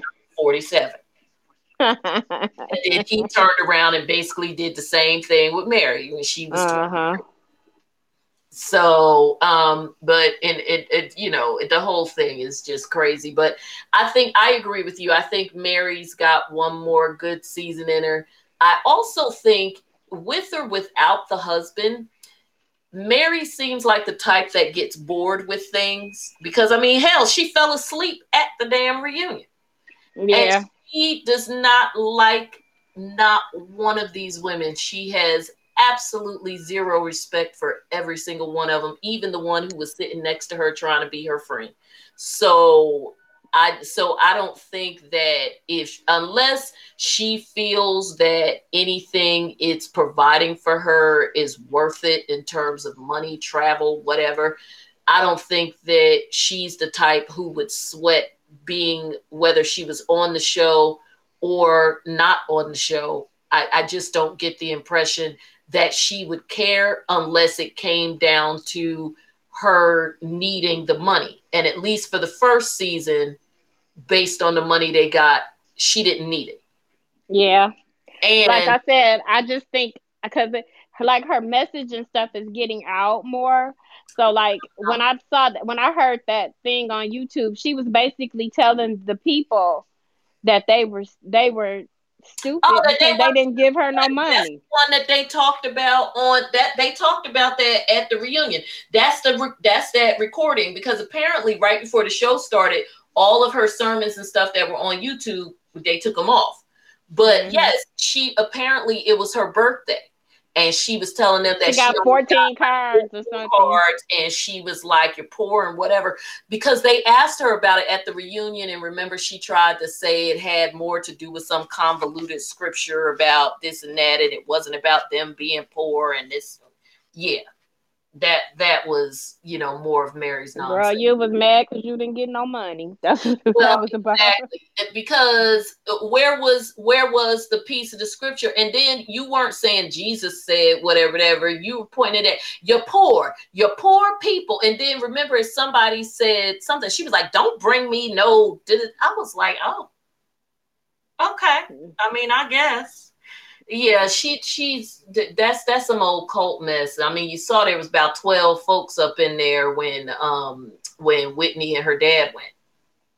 Yeah, she ain't had nobody in there. yeah, and I think it worked out with Whitney and her dad only because Whitney and her dad seem like people who are just very open. Well, we know her father is, but mm-hmm. Whitney in general just seems like a very open, free spirit. So something like that wouldn't bother her. In fact, Whitney is such a free spirit that in a different time or place, I'd be concerned that she could get wrapped up in a cult. Whitney would, if if somebody from the NXIVM cult had got a got a hold of her, she'd be sitting up with them. Not that I think she's dumb. I just think she just comes off at the type who'd be like, "Okay, I'll come," and then the next thing you know, she getting branded. Mm, yeah. So, so yeah. I am going to wrap this up. I really appreciate it. We've got a lot more of this to come. So I hope you all enjoyed um, Stephanie because as we follow this Jen Shah case, um, Stephanie is definitely going to be my road dog in the trip down Crazy Street. Oh, and I in the trial. Um, we're looking at October. Of course, we know because of what we do, there's lots of legal wrangling along the way. And I suspect once um, Jen's the actual legal team, because it's my understanding she I did have I have the name of the attorney, but it's not in front of me. Um, well, I'll look it up while I'm saying this. I suspect that while her um, actual legal team is getting you know getting acquainted with everything.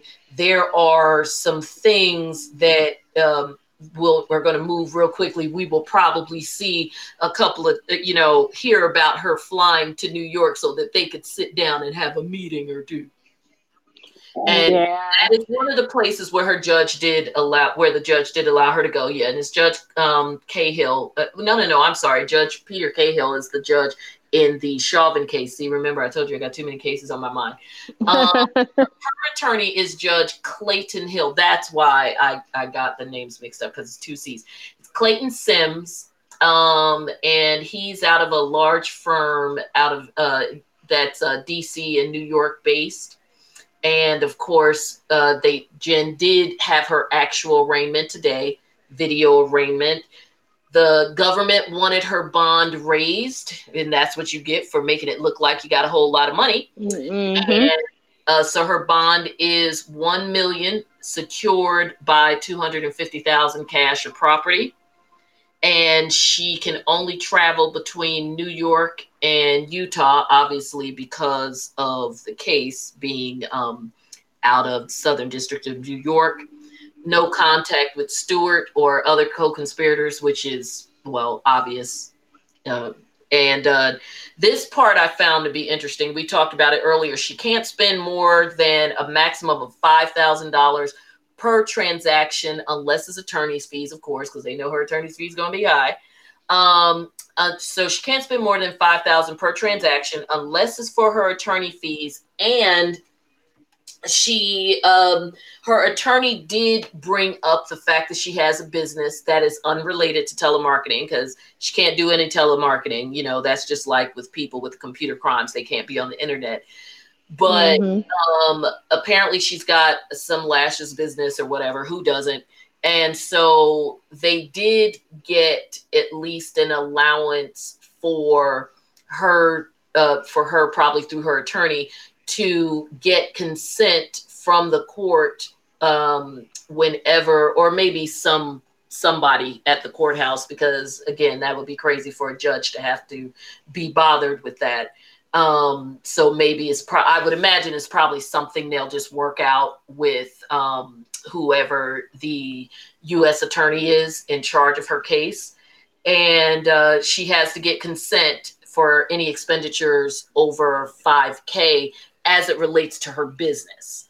Other than that, you're not going to be out here just spending and carrying on, especially considering that based on what you're charged with, the money probably belongs to, to somebody else. and I can't imagine that assets aren't frozen anyway, especially being that even in the initial indictment, they've already mentioned um, seizures and non conversion of properties. So their money is on lockdown anyway. So mm-hmm.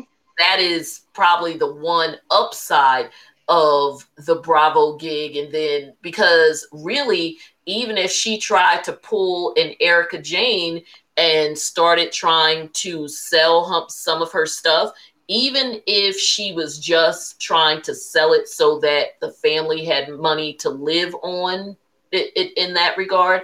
If I was the U.S. attorney and I found out she was doing that, no different than opposing counsel did in the case with um, Erika Girardi, I would be, um, you know, filing against her for that and filing an injunction uh, for her not to be allowed to do it because or if she did do it, I got the pro the proceeds were frozen. Exactly, because those mm-hmm. things were at least potentially purchased with ill-gotten gain. Because again, we're not talking about a scheme that started last week, last year, whatever. I mean, literally, we're at the point now where we can essentially say that this has been going on for the better part of almost 10 years. Mm-hmm. And given that um, amount of time, there's literally nothing that is off limits right down to her child's college tuition unless he on scholarship or paying for it himself. I mean, of course, we've got dad's salary, so that's something, and of course, um, the Bravo money. But again, they're filming, so there's a you know, I guess the question with that is when do they get their money in relation to filming, especially now that for the most part, even with the higher paid housewives, Bravo is doing per episode with them since they're cutting back. Because remember, that was part of the issue with NeNe with them converting per episode and then only offering her six. Mm, yeah. You know, and, they needed and, to do her that to her. They needed to bring her down a peg. Uh, uh, quite a few, and then you can't be running around calling us racist, even if we are, and still expect us to negotiate with you. Like where they do that at? So like girl bye. Like you you trying to be Harriet Tubman but still negotiating mm-hmm. with the man mm-hmm. for a place to stay. Like and girl- and and let's be clear. If if if Andy Cohen would have bended to to NeNe and gave her what she wanted, she'd have been sitting right up there now.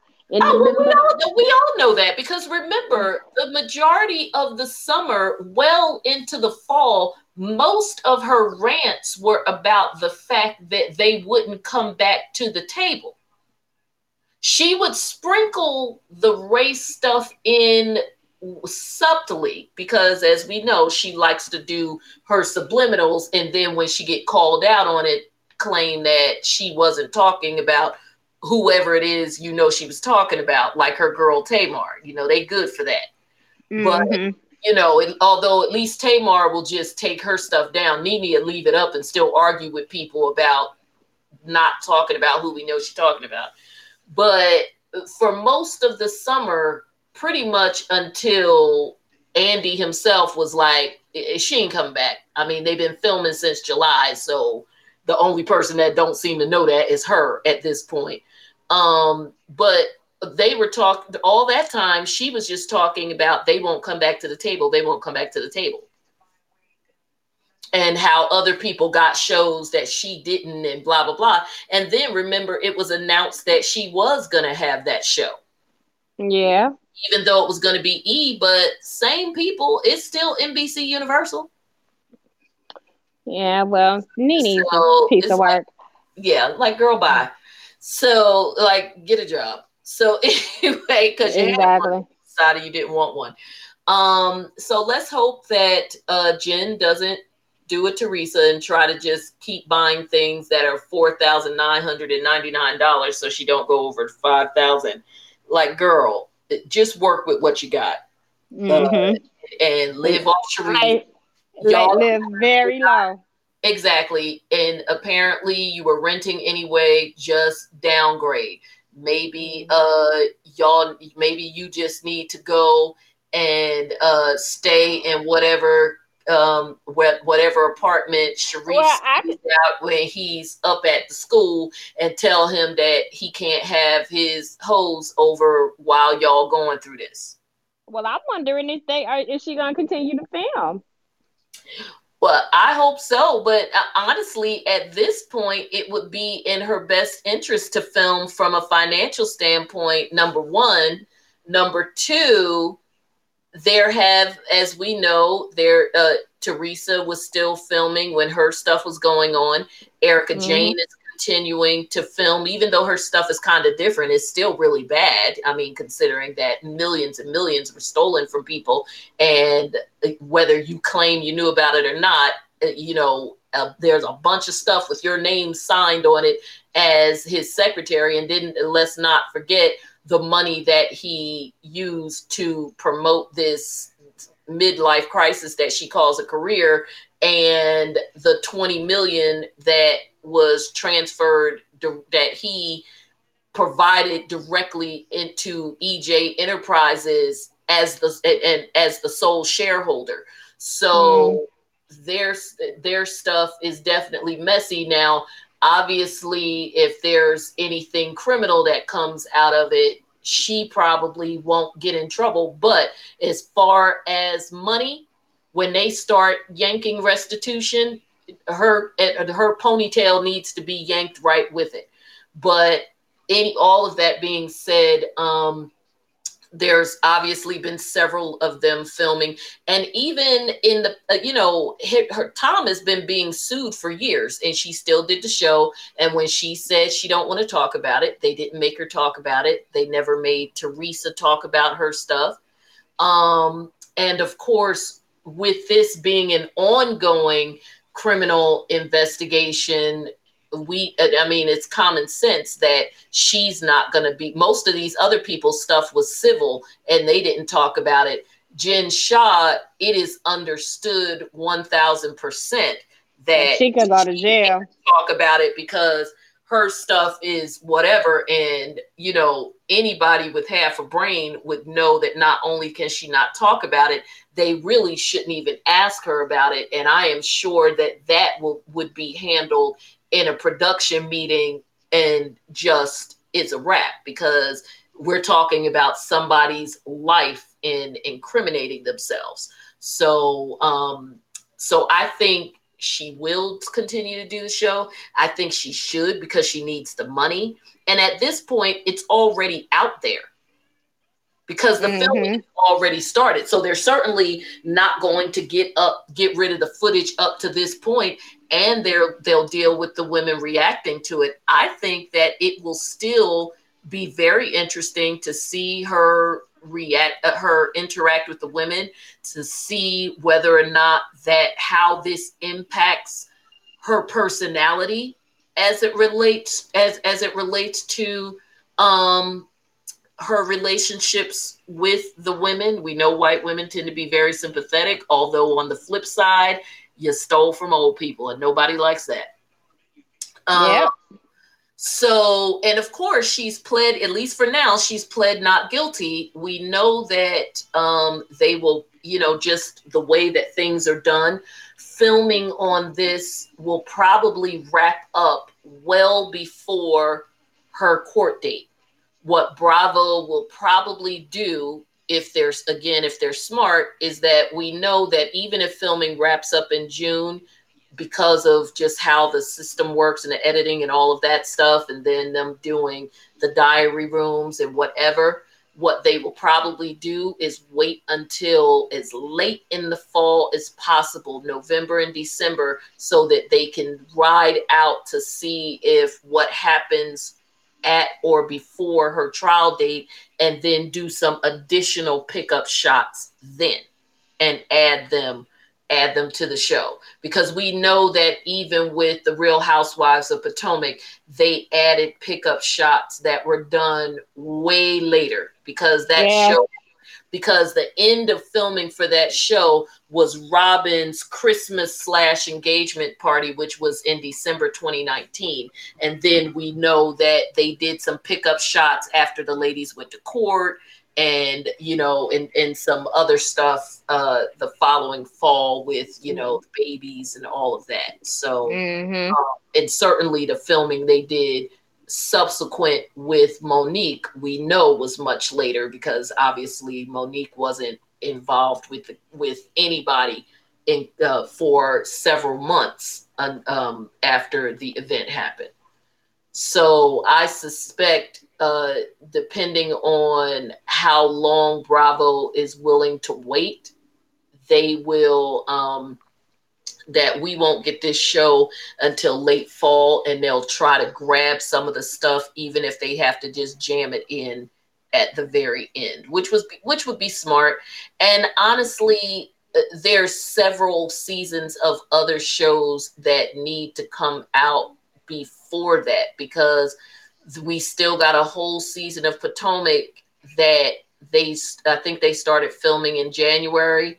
So Potomac won't uh, Potomac probably won't be on again until the summer. They're going to go well into the fall. They're going to give Potomac a lot of episodes because they did so well last season. And mm-hmm. um, you know, and then of course the reunion will be way too damn long. And all I can say about Salt Lake City is if Bravo is smart, they will stop screwing around and put Salt Lake City on after Potomac. Because if they had put Salt Lake City on after Potomac, because Potomac was still on, if they had put mm-hmm. Salt Lake City on after Potomac instead of some old nonsense putting them on after the OC, which made zero sense because it was a brand new show and you're trying to get it to catch on um, mm-hmm. it, but if they put it on after Potomac and with everybody watching because they want to see how this Jen thing is going to turn out, Salt Lake City will go through the freaking roof. Yep. It, it literally will. Like if if they don't put it on, if if they don't put it on after Potomac, I think the ratings on it will be high anyway. But they've got to put it on after Potomac on Sunday night. It just makes no sense. And now this whole thing has fallen into their laps. I mean, this it was as as fucked up as it sounds. This was Christmas for Bravo. Oh, it, it was. It definitely was. It's I mean, Christmas, Easter, Hanukkah, Kwanzaa, all I that. mean, you know, Andy sitting there rubbing his hands together. You exactly. know he is. Now he is not the executive producer of all of the shows anymore, but I think he still is of some of them. And I am inclined to say that because he seemed so invested in Potomac, I wouldn't be surprised if, unlike him not having the same relationship as he used to with the other shows, that he might still have that relation he might have that relationship with Salt Lake City because mm-hmm. from day one, just the way that he talked he pumped Salt Lake, Lake City up from day one. Yeah, it seemed like that was like his personal baby. Mm-hmm because I remember when he was saying we're going to get more cities. It's not just Dallas. We're going to go a couple of places that are unusual. And he mentioned Salt Lake City. Then you didn't hear anything about it, and then suddenly he announced it at BravoCon. Um, yeah, and they- because this cast was, I mean, you know, this this is a cast of virtual, complete unknowns. I mean, yep. kind of like Dallas. So, um, and Dallas, I did not catch this season, but I've actually heard that Dallas was actually pretty good this season. and then there's T off screen because the main chick, Brandi, on Dallas, there is straight up video of her dude with his chick. Oh wow. Yeah, all at the club, but just tongue all down the throat. Oh wow. Yeah, it's bad. But yeah, anyway, I, I am going to get ready to sign off so you can be a part of us signing off. So everybody, thank you for hanging with us or uh, on this extra. I know that it was a little long, but I hope you're enjoying, or if not, you paused it and came back to it because admit it, you love me. So they do, they do. And mm-hmm. so I am looking forward to hearing from you. If you have any other social media platforms, you can follow me there while I'm talking about wherever you're wherever you listen to podcasts, especially on iTunes definitely trying to make sure those folks over there at iTunes know your girls. So listen to us on iTunes, give us five stars and a review. You can always touch base with me, give me your suggestions, questions, all of that. Are okay. I know we're ending in a few moments. Um, mm-hmm. all of that. Uh, we are going to okay they're about to end me so on let's be honest uh Let's Be Honest JJ on Twitter and Instagram. And that's L E T S B E H O N E S T J J for Just Jonda. And other than that, if you're thinking about it and want to talk about it, chances are I'm thinking about it and want to talk about it with you. So let's be honest together. Bye bye. Say goodbye, Steph. Bye bye, everybody. Good talking to you. Look forward to doing it again.